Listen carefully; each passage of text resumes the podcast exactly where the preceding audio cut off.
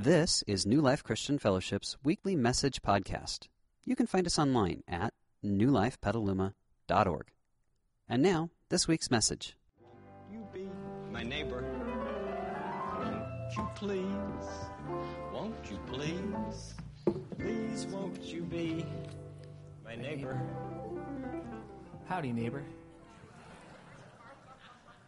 This is the this is the closest I got to a cardigan this week. Someone in the front just said, "Where's your cardigan?" This is my own personal Mister Rogers flavor. So uh, we do what we can do with what we've been given. It basically is where we're going to go with that. Well, I'm so glad that you chose to be here today to worship God, to celebrate uh, who He is and what He's doing. For some of you, I'm so glad you came here today just to check out God because someone invited you to come and you said, you know what? I'm open. There's something more out there, something beyond what I can uh, taste, see, touch, smell, hear. I know that there is a spiritual reality that maybe my life has been missing. And so I am so glad that you came uh, because that thing that you're looking for is not a thing, it's a creator. It is God, and God revealed himself in a person, Jesus. And so we're going to talk about him. We're going to experience him this morning. When you came in, you should have gotten a program that looks just like this. Inside of it or a few things I want to uh, highlight. Your Start Here card, go ahead and pull that out right now and just put your name and email address on it if you're a regular part of New Life. Uh, this is just our way to connect with you, our way for you to connect with God a way for you to connect with the church. So if you're part of New Life, your name, your email address would be great so we can connect with you. If you're new, would you give us as much information as you're comfortable giving us? That'd be fantastic uh, because we just want to thank you for being here. We want to connect with you. And if you have questions, uh, the only way that we can answer them is if we can touch base with you. So make sure you do that.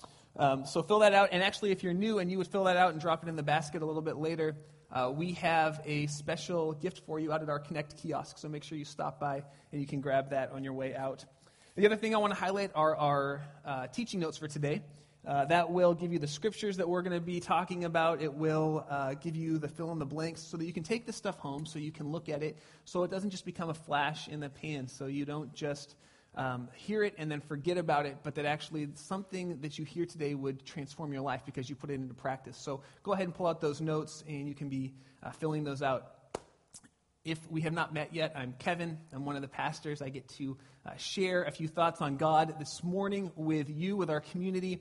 And uh, we're just going to see where he's going to take us. We are talking about uh, encountering others, whether it is at work, in our schools, in the places that we live, and turning those people into neighbors. That's why we titled this series, Won't You Be My Neighbor? And I love that quote. Mr. Rogers says, Imagine what our real neighborhoods would look like if each of us offered, as a matter of course, just one kind word to another person.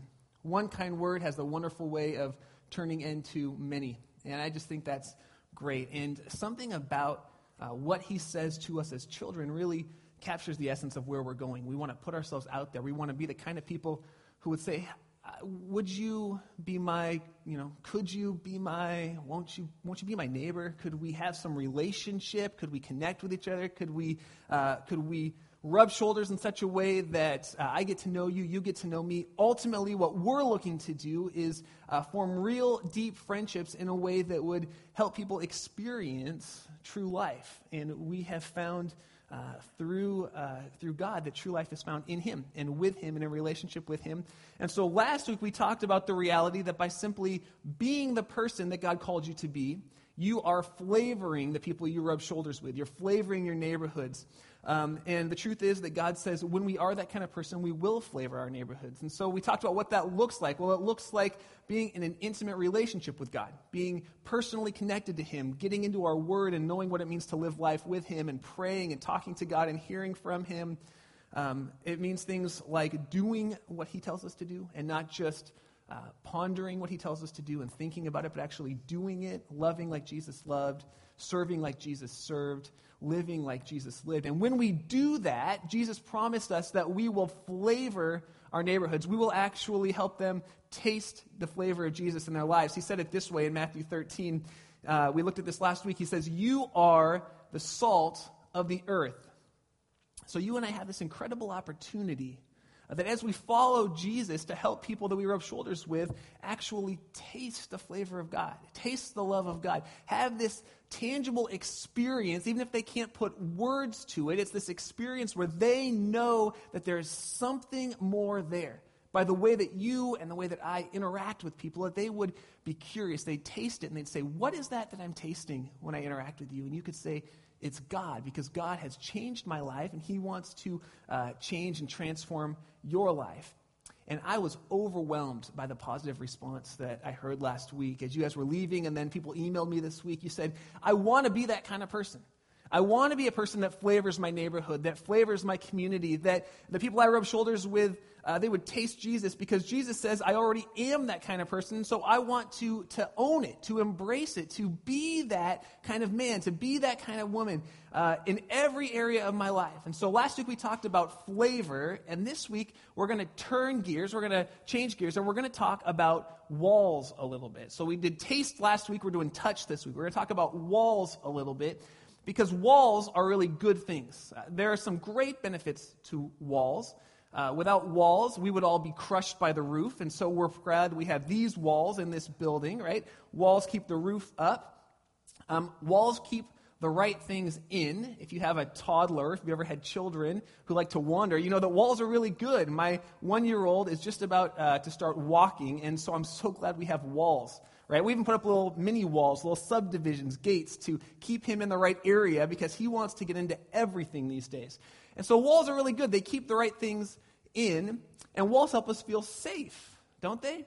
Now, don't you go home at night, and if you're ever by yourself, my wife is, is in Chicago right now visiting some family, and so it's just Maddie and I, my daughter and I, home alone. And last night when I locked the door, there's a sense of safety there, right? When you lock the door, those walls are keeping you safe. Have you ever had those those nights where you watched a scary movie and you went up and you got into bed, and what did you do? You put your back to the wall and you face the door because you know the monsters can't get in behind you, right? They can only come through the door. And so that wall makes me feel safe. Walls have really good benefits. But when it comes to forming neighborhoods, walls have an unwanted effect. Because not only do walls keep the right things in, but when it comes to building neighborhoods, walls actually keep the right things out. And so uh, God wants us to bring the right things in and not keep the right things out. I learned that walls kept things out when I was a young child because I had dreams of being a commando, you know, an army, an army man. And so I put on my fatigues with my twin brother at like seven or eight years old, and I thought the walls that my neighbors had in their yards were just a great obstacle course, right? They were really good for me to climb over and walk through their flowers and their bushes. And uh, I think we would call it being a peeping Tom if you were an adult, but as a child, you're just playing commando. So, you know, there's nothing bad. We would just like spy on people. That's what we would do. That's what that's what little kids did, right? You crawled over walls. And I thought, I'm really good at being a commando. This is my calling. I got a good feeling. Until my neighbor, who was in her mid 70s, Mary, who couldn't see very well and she couldn't hear very well, but uh, she caught me in her backyard and she said, Kevin and Todd Finkbeiner, you get out of my backyard right now or I will call your mom. And so we walked out. Sorry, Mary, you know, walked by. I realized two things in that moment. One, her wall was meant to keep me out. It was not an invitation to jump over. And two, I would never make a good commando. Those were my two big lessons at that point. But the truth is, uh, we all have walls in our lives. And they can be good, they can protect us, they can keep the right things in, but they can also be very, very destructive and very much against the things of God because they keep the right things out too often. And most of our walls are intangible. Some are physical. We build walls around our houses, we build walls uh, to keep things in, but most of them are walls in our hearts. A lot of walls are walls in our heads. They're walls like the fear of the unknown. I don't know what will happen if I put myself into this situation or out with this person. I don't know what's going to happen. And that fear of the unknown makes me build a wall up because I'm scared of the unknown. Or maybe you have a wall and it is fear of the known. I know what will happen if I invite that person into my life or if I do those things, and I don't really want that. And so I build walls around myself because they help me to feel safe, they help me to feel protected. Some of our internal walls are things like prejudice. Uh, and it could be anything from age. You know, I don't, I don't know. I don't want my kids hanging out with those types of kids. And so I build up walls to protect my kids. You know, I was those types of kids. And those types of kids turn out okay every once in a while. Um, or maybe it's prejudice about a, a, a, a, race or a class or gender. You know, we build up these walls around us. Maybe it's uh, it's image. Maybe image is a wall for you. You know, I don't know what those people will think of me if I let them in. And so I keep them at arm's distance because I don't want them to think certain things about me if they get to know the real me. But here's where we're going this morning God is in the business of building up neighborhoods by tearing down or dismantling our walls. He wants to build up neighborhoods, he wants to tear down walls. And we get it wrong sometimes. We think by building up walls, we're building up neighborhoods. But the truth is, God wants to tear down walls so that He can build up neighborhoods. And Acts chapter 10 gives us a great illustration of God tearing down some walls so that He can build up some relationships. And Acts 10 starts out in the very beginning with a Roman soldier named Cornelius. And Cornelius is in charge of somewhere between 80 to 100 other soldiers. So he's a high ranking military official. And uh, the Bible says he is a God-fearer, which means that he believed in a God, and he believed that the God of the Old Testament probably was the God. He didn't know for sure. There were a lot of gods that people believed in, but he thought this is probably the right God. He was friendly towards the Jewish community, so he, he was kind to them. Uh, today, it's someone who would say, uh, you know what? I believe that there's a God. I'm very spiritual. I'm a spiritual person, and I believe there's a God, and it might even be your God. Uh, they might be someone who comes to church on Christmas and Easter. They're a Keister Christian, you know. They come to church a couple times a year, have a good time, maybe even pray when things aren't going so well, but ultimately, they're not intimately connected with Jesus as their Lord and Savior. This is Cornelius. So he's a God-fearer, but he's not intimately connected with Jesus as his Lord and Savior. And uh, Cornelius has a vision, and that's where we pick up the story in Acts 10, verse 3. One day it was about three in the afternoon, and Cornelius has this vision. He distinctly saw an angel of God who came to him and said, Cornelius. Cornelius stared at him in fear, and that's a very common response if you were to see an angel of God appear before you. He has fear, and he says, What is it? What is it, Lord? And the angel answered him, Your prayers and your gifts to the poor, they've come up as a memorial offering before God. Now send men to Joppa, a town that's about 30 miles away, and bring back Simon, who is called Peter. And we're in this series that's all about tearing down walls, flavoring our community, loving like Jesus loved, living like Jesus lived, so that other people would taste the flavor of Jesus in our lives.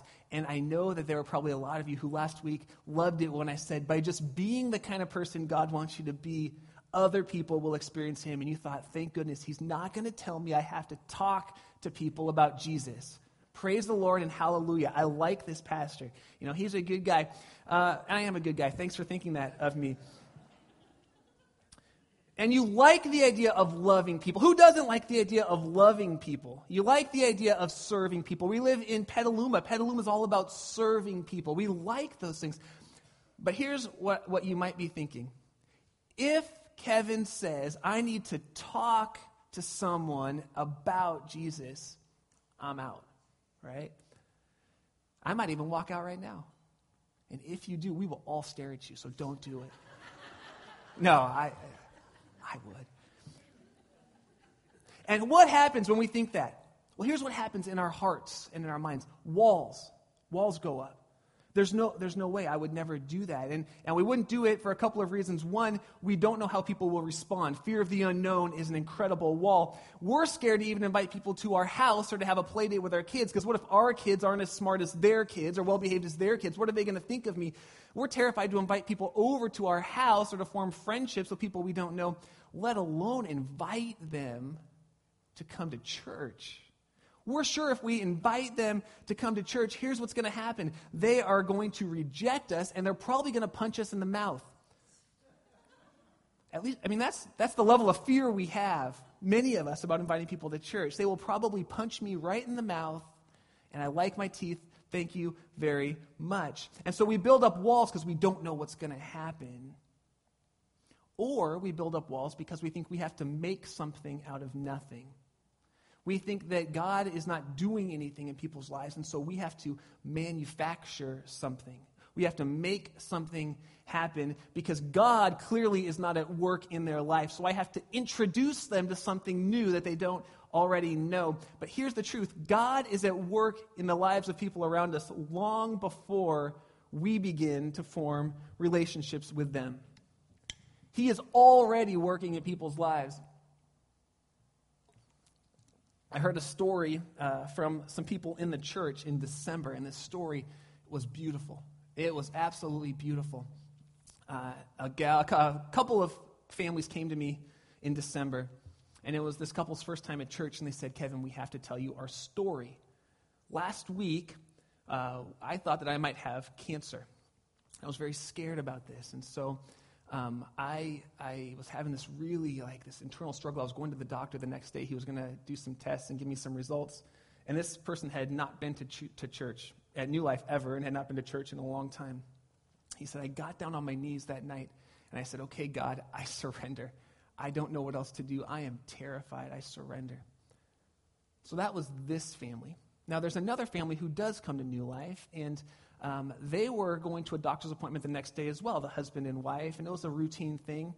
And the wife told me, she said, You know what? I got this nudge or this urge from God to take my Bible with me so that I could do my New Testament challenge reading. We were going through the New Testament together. Take my Bible with me. And she said, Kevin, I never read my Bible in public. I just don't do it. It like freaks me out.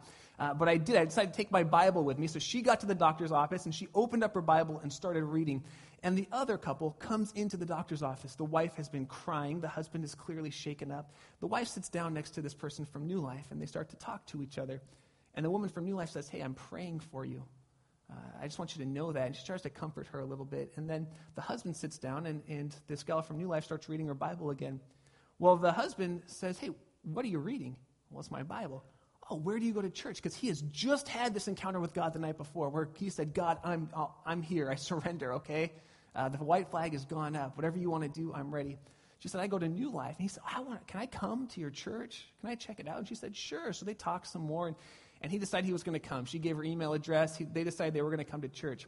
Well, a few days later, the same couple who's had this experience over here with God, they're at the grocery store and they meet another woman who happens to be a teacher and they start talking school. And they found out that this other woman goes to New Life too through random situations. Uh, this woman says, Yeah, I go to this church. And she's like, Oh, what church? I go to New Life. And this couple begins to connect the dots. Wait a minute. They went to New Life. You go to New Life. I want to find a church. It's all starting to come together. See, God had been working in their lives, and they showed up, and their lives had never been the same because they encountered God. But we think we have to manufacture something. We have to make something out of nothing when the reality is God is already working in the lives of your coworkers. He's already working in the lives of your neighbors, working in the lives of your teachers. And he just wants us to partner with him in doing what he's already doing. See, when God talks to Cornelius in this vision, 30 miles away, God is about to talk to a guy named Peter and break down some major walls so that Peter and Cornelius can meet up and Peter can tell Cornelius about Jesus. Let's pick up the story in verse 9. About noon the following day, as they were on their journey and approaching the city, Peter went up on the roof to pray, and he did that because inside of the houses those days it would get really stuffy and hot in the middle of the day, and the flat roofs had a shade over them. And so he went up to the roof to pray, to cool off a little bit, to be in the shade. And he became hungry, and he wanted something to eat. And while the meal was being prepared, he fell into a trance. He had a vision. In verse 11, he saw heaven opened up, and something like a large sheet was being let down to the earth by its four corners, and it contained all kinds of four footed animals, as well as reptiles and birds. And then Peter heard a voice, and the voice told him, Get up, Peter, kill and eat. And Peter is starving right now, but he says, Surely not, Lord let's just, let's just pause there for a second. Because anytime we're reading our Bible and God tells someone to do something and they say, no way, we should be asking why. Why are you saying no to God? Because you know what? I don't want to make that mistake. So, so Peter knows that God is talking to him, and he says, No. God, I realize that you are nudging me to do this. You're calling me, not even so indirectly, to kill and to eat because I'm, I'm hungry, but I won't do it. Surely I would never do that. And God says, just eat the food and don't call me Shirley. I don't like it.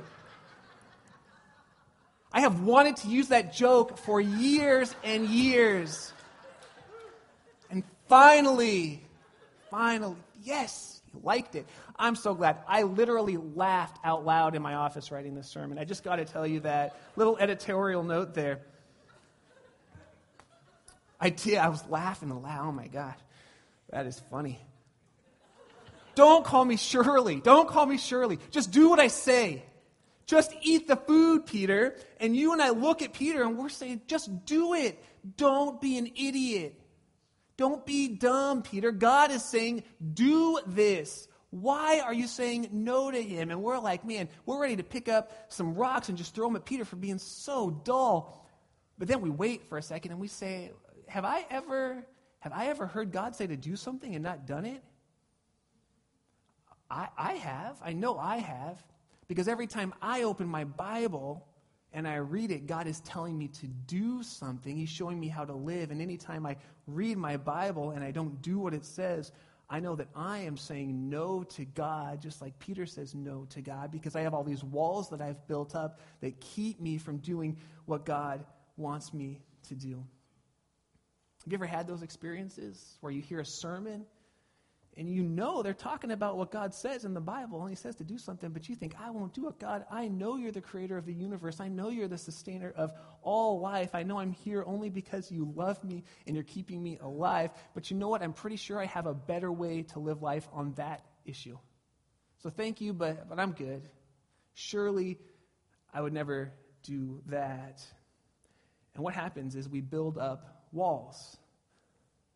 And those walls keep us distant from God. They keep God at arm's length. And God says, I want to break through your walls. I want to speak to you. Those walls keep God's Holy Spirit from being able to nudge us and prompt us because every time we say no to God, we are silencing him. But God wants intimacy. God wants to speak to you. God wants to speak to me. He wants to guide our lives. He wants us to say yes. And so we look at Peter, and if we're honest, we see ourselves a little bit and we say, God, help me not be like that. But Peter goes on with his objection. He says, I have never eaten anything impure or unclean. And in verse 15, uh, the voice spoke to him a second time Do not call anything impure that God has made clean. And this happened three times, and immediately the sheet was taken back up to heaven. So in this vision, the sheet is lowered down. It's got all kinds of food on it. Some of the food was food that Jews were allowed to eat. Some of the food was food that the Jews were not allowed to eat. It's got clean and unclean things. And God says, take it and eat. And for us, we would be like, all right, I'm hungry. There's food. Thank you, Jesus. I'm going to have some ribs. You know, I'm going to have a leg of lamb. I'm going to, you know, cook up some pork chops. And I'm going to really go to town. But for Peter, the idea of eating this food was revolting. It would have made him have a, a physical gag response because there were strict laws that God had set up in the Old Testament that said you can eat certain foods and you cannot eat other foods, or it's a major sin against me. And if you try to eat a food that you should be able to eat, if it's touched another animal that you can't eat, you can't eat that food either. So if you mix these two groups together, you can't eat anything on the sheet. And so Peter's having this major internal re- response because of these food laws in the Old Testament that don't really make sense to us now unless we understand the context. See, in the context, hundreds of thousands of Jewish people were living together, and God gave them these laws largely for health reasons. He didn't want them to get sick. So He said, Eat these types of foods, they will keep you healthy. Don't eat these types of food, these foods will make you sick. And so it was health reasons that God had initially largely set these up. But over the course of time, what happened was that these food laws had become walls that separated the Jewish people from the rest of the world.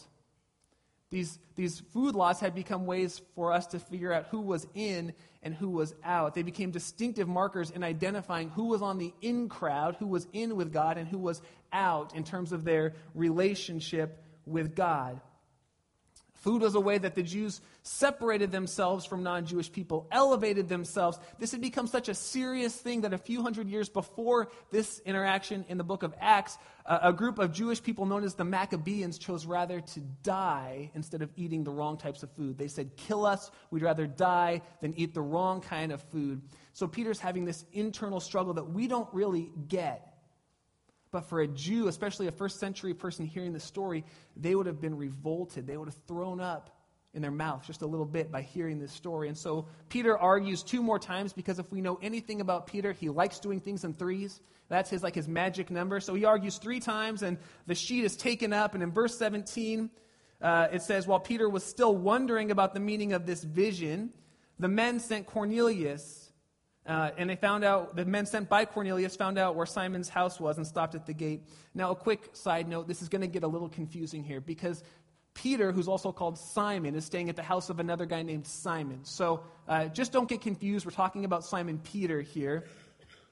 Uh, and so, so here's what happens. Uh, they called out asking if Simon, who was known as Peter, was staying at this other Simon's house. Verse 19 While Peter was still thinking about the vision, the Spirit said to him, Simon, three men are looking for you.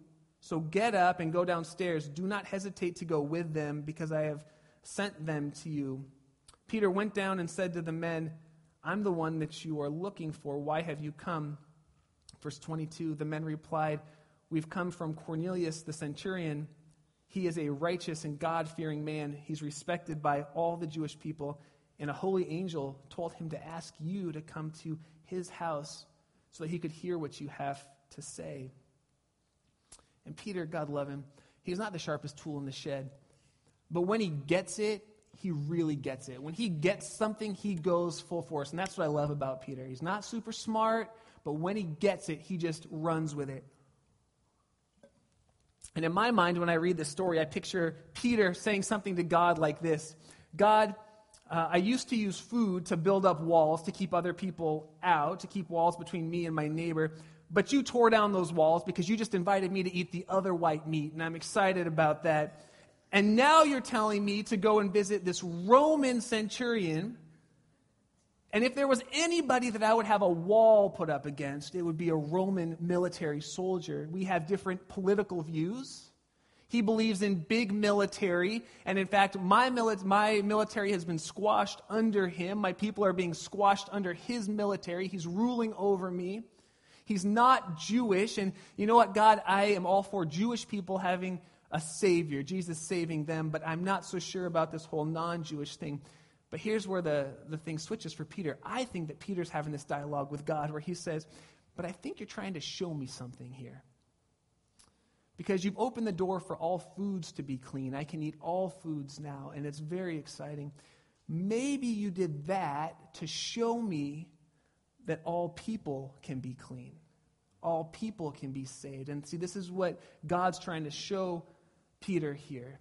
He starts with food, which was a major wall, and once that wall's broken down, he says, Peter, look, all people can be clean too. Do not call anyone beyond my reach, because all people can be clean.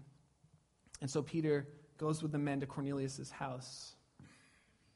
This man who he would never associate with, this man who he would never have given the time of day to, this man who he thought was too far beyond God's reach, he marches to his house. And I have to ask the question who is your Cornelius today?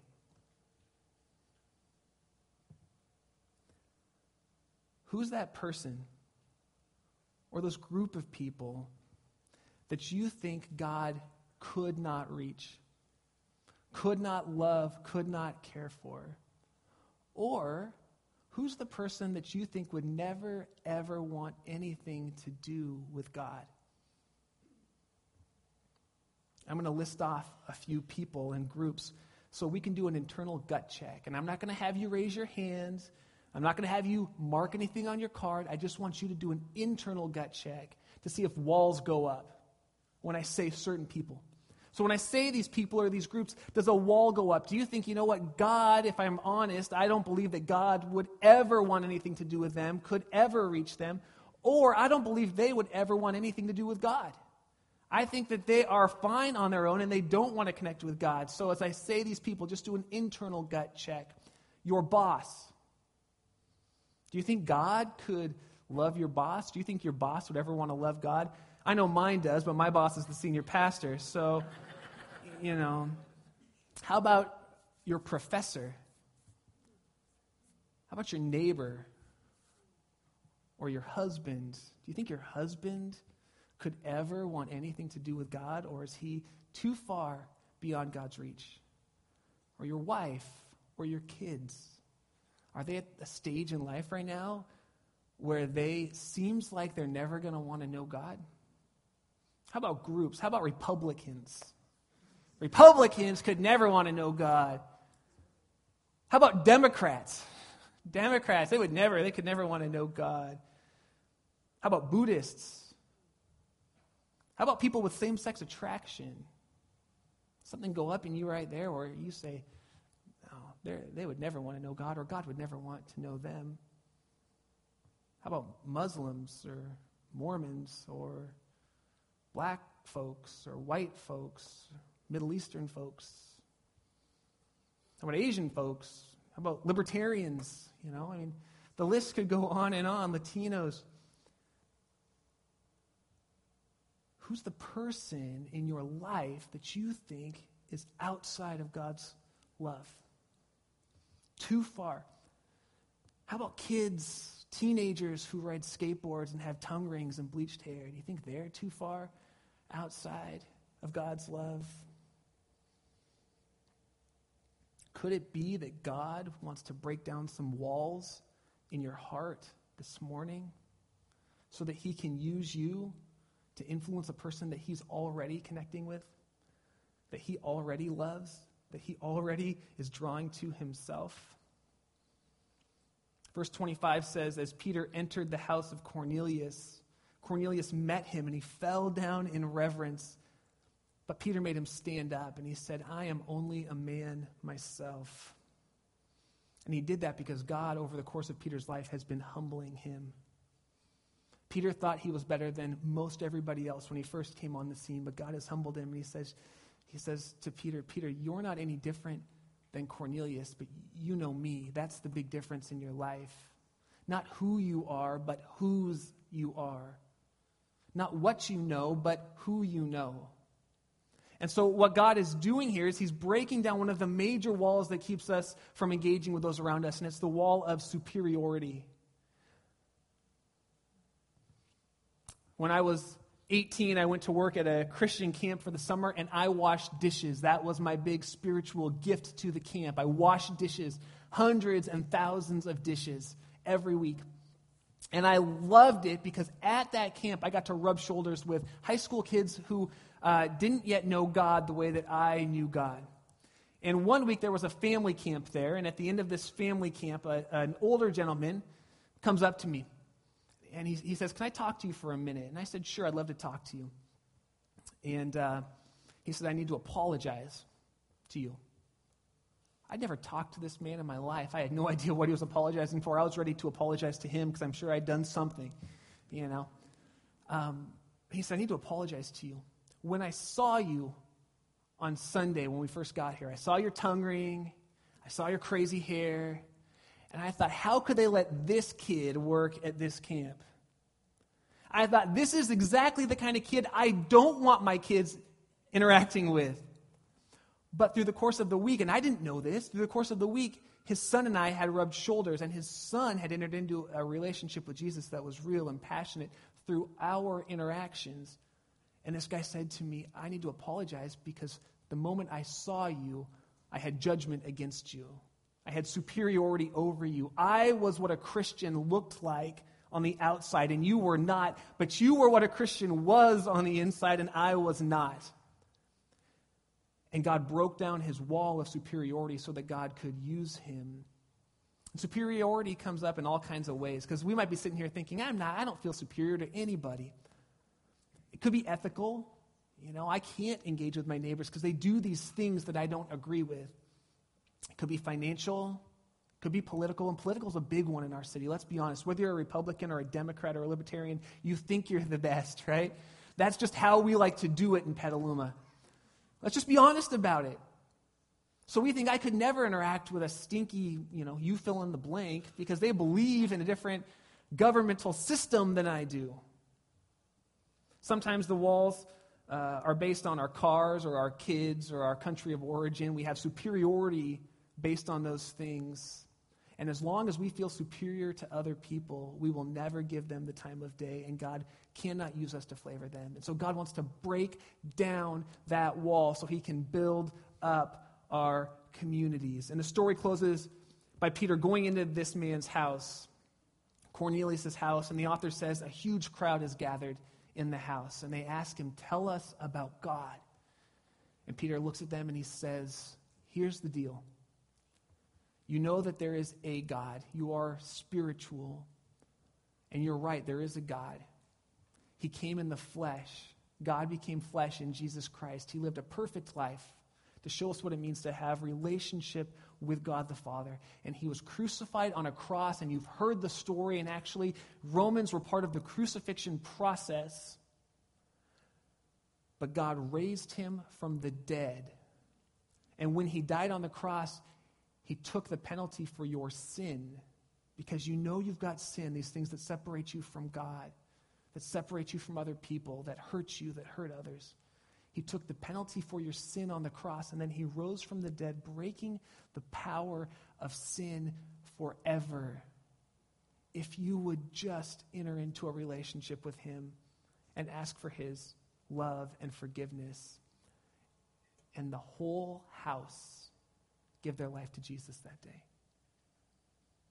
This group of people that just hours before Peter would have thought could never know God all became Christians. And the Bible says the Holy Spirit filled them on that day. Verse 47, uh, Peter says, Surely no one can stand in the way of these people being baptized with water. They have received the Holy Spirit just as we have. And so he ordered that they be baptized in the name of Jesus Christ. And they asked Peter to stay for a few more days, and he did. And I love this story because two major conversions happen in this story. The first is in Peter's heart when God breaks down the walls that keep him separated from the world, that were keeping him from flavoring his community. If you're here this morning and you've identified a wall, God nudged something, stirred something in you as I was listing off people I believe God wants to break that wall down so that we can influence our neighborhoods. I believe He wants to do it today. I believe He wants to do it in your life. And I'm going to tell you in just a minute how to make that happen so that you can impact your neighborhood, your coworkers, your professors, the other kids in your class. Today, God wants to break down that wall. Maybe it's prejudice, superiority, inferiority, fear of the unknown. You know, I, I don't like getting punched in the mouth. You know, maybe if you're honest, it's just indifference. You know, if you're totally honest, you say, you know what? My neighbors could go to hell for all I care. It really doesn't matter to me. I'd be sad if they died, but really, eternity, their eternity doesn't matter to me. Maybe God wants to break through your indifference so that your heart breaks, just like his heart breaks. The second conversion is the conversion of Cornelius and his household. It's these people who did not know God and now they do know God. And I believe there are some people in here this morning and you've never come into a relationship with Jesus. And I mean a personal, passionate relationship with Jesus where the Holy Spirit is guiding your life. And if that's you this morning, I just want to tell you one thing God loves you. God loves you more than you could ever imagine. He created you. He knows you. The Bible says before you even speak a word, He knows what you're going to say. Before you even think a thought, He knows what you're going to think. He knows you that intimately. He knows all the hairs on your head. He knows you and He loves you because He made you. But here's the reality, and it's hard for us to swallow. We have sin that separates us from God. We've done things in our life that have hurt ourselves, hurt others, hurt God, and separate us from God. And it's not just the things we do, it's something in our heart that God wants to heal. And so Jesus lived and he died on a cross to take the penalty for our sin. And then he rose again, breaking the power of sin in our lives so that we could come to him and he could heal our hearts and forgive our sins And God wants to do that today if you would simply say yes to Him and follow Him. So I'm going to pray. I'm going to pray for those two groups of people today. Maybe you've got a wall that God needs to break down. I'm going to pray for the strength to do it. And then I'm going to pray uh, and give you a chance silently where you're sitting, or you can just whisper a prayer with me. If you've never given your life to Jesus, you can do that today. You can either say it in your head or you can whisper a prayer. Would you join me? I just want to pray for you. I want to pray with you today. Let's pray together. Holy Spirit, I ask, even right now, even this moment, as we are praying, that you would be searching our hearts. Your word says that the Holy Spirit, your Spirit, leads us to truth, which means that you expose lies. So, would you expose any walls that have crept in in our lives that are keeping people at arm's distance, that are keeping us from influencing those around us? Would you expose those walls? Would you bring them to our minds right now as I'm praying? If there's a wall that anyone has built up, would you help us to identify it? And Holy Spirit, I ask that you would tear it down. That you would give us the courage and the strength to take the steps we need to take to tear it down, but that you would start the work of tearing it down now. And I ask, God, that you would forgive each of us for the walls that we have put up that are limiting you from doing the amazing work in our lives and through us in our communities. God, would you give us strength to be people who don't have walls, who live wide open, wide open, available to you, wide open, available to love everyone we come in contact with, so that they can taste the flavor of Jesus in their lives. And as we continue to pray, if you've never come into a relationship with Jesus, this is your time to say yes to Him. As I was talking about the separation, I believe that you felt that, that you know that. There's something that keeps you away from God, from experiencing all that God has for you. And if you've never come into a personal relationship with Jesus where you have given your life to Him and said, God, I will follow you wherever you go, and asked Him to forgive you of your sins, I want to give you a chance to do that right now. So if you sense the Holy Spirit is nudging you, that God is just kind of doing something, working in your life. Something is just resonating. Maybe it's in your head, maybe it's in your heart. You can pray this simple prayer with me, and you can pray it silently or you can whisper it right where you are. But if you sense God calling you, pray this. You can just pray this prayer right now with me. You pray, Lord Jesus, I know that you died on a cross to bring forgiveness for my sins because you love me. So, Lord, would you forgive me now? Would you come and would you live in me? Holy Spirit, would you guide me on this path of life? God, would you show me what it means to follow you and give me the strength to do it every day? Because I want this and I want you. So would you come today, Jesus, into my life? I pray in your name. Amen. Amen. So what do we do with this? You know, we want to we want to get practical. Let's get practical. Some of you are saying, "Okay, walls. Yeah, I get it. I want to get practical. What do I do?" And I want to give you some ways to apply to get practical this morning. The first one is uh, is this: uh, you can respond to today's message by saying, I've identified a wall in my life and I want to tear it down. And I won't ask you what that wall is, but if you made that commitment, pull out that Connect card. If you know, if you identified a wall and you want to tear it down, pull out that Connect card and where it says apply today's teachings by, mark down I've identified a wall so that we can be praying for you, that God will give you the strength to tear it down. And here's your part in that. Our part is to pray for you. Here's your part. Identify the wall. Ask God for forgiveness for putting it up Ask Him for the strength to tear it down. And then here's how you can tear down the wall this week. And it's simple, but it's not easy.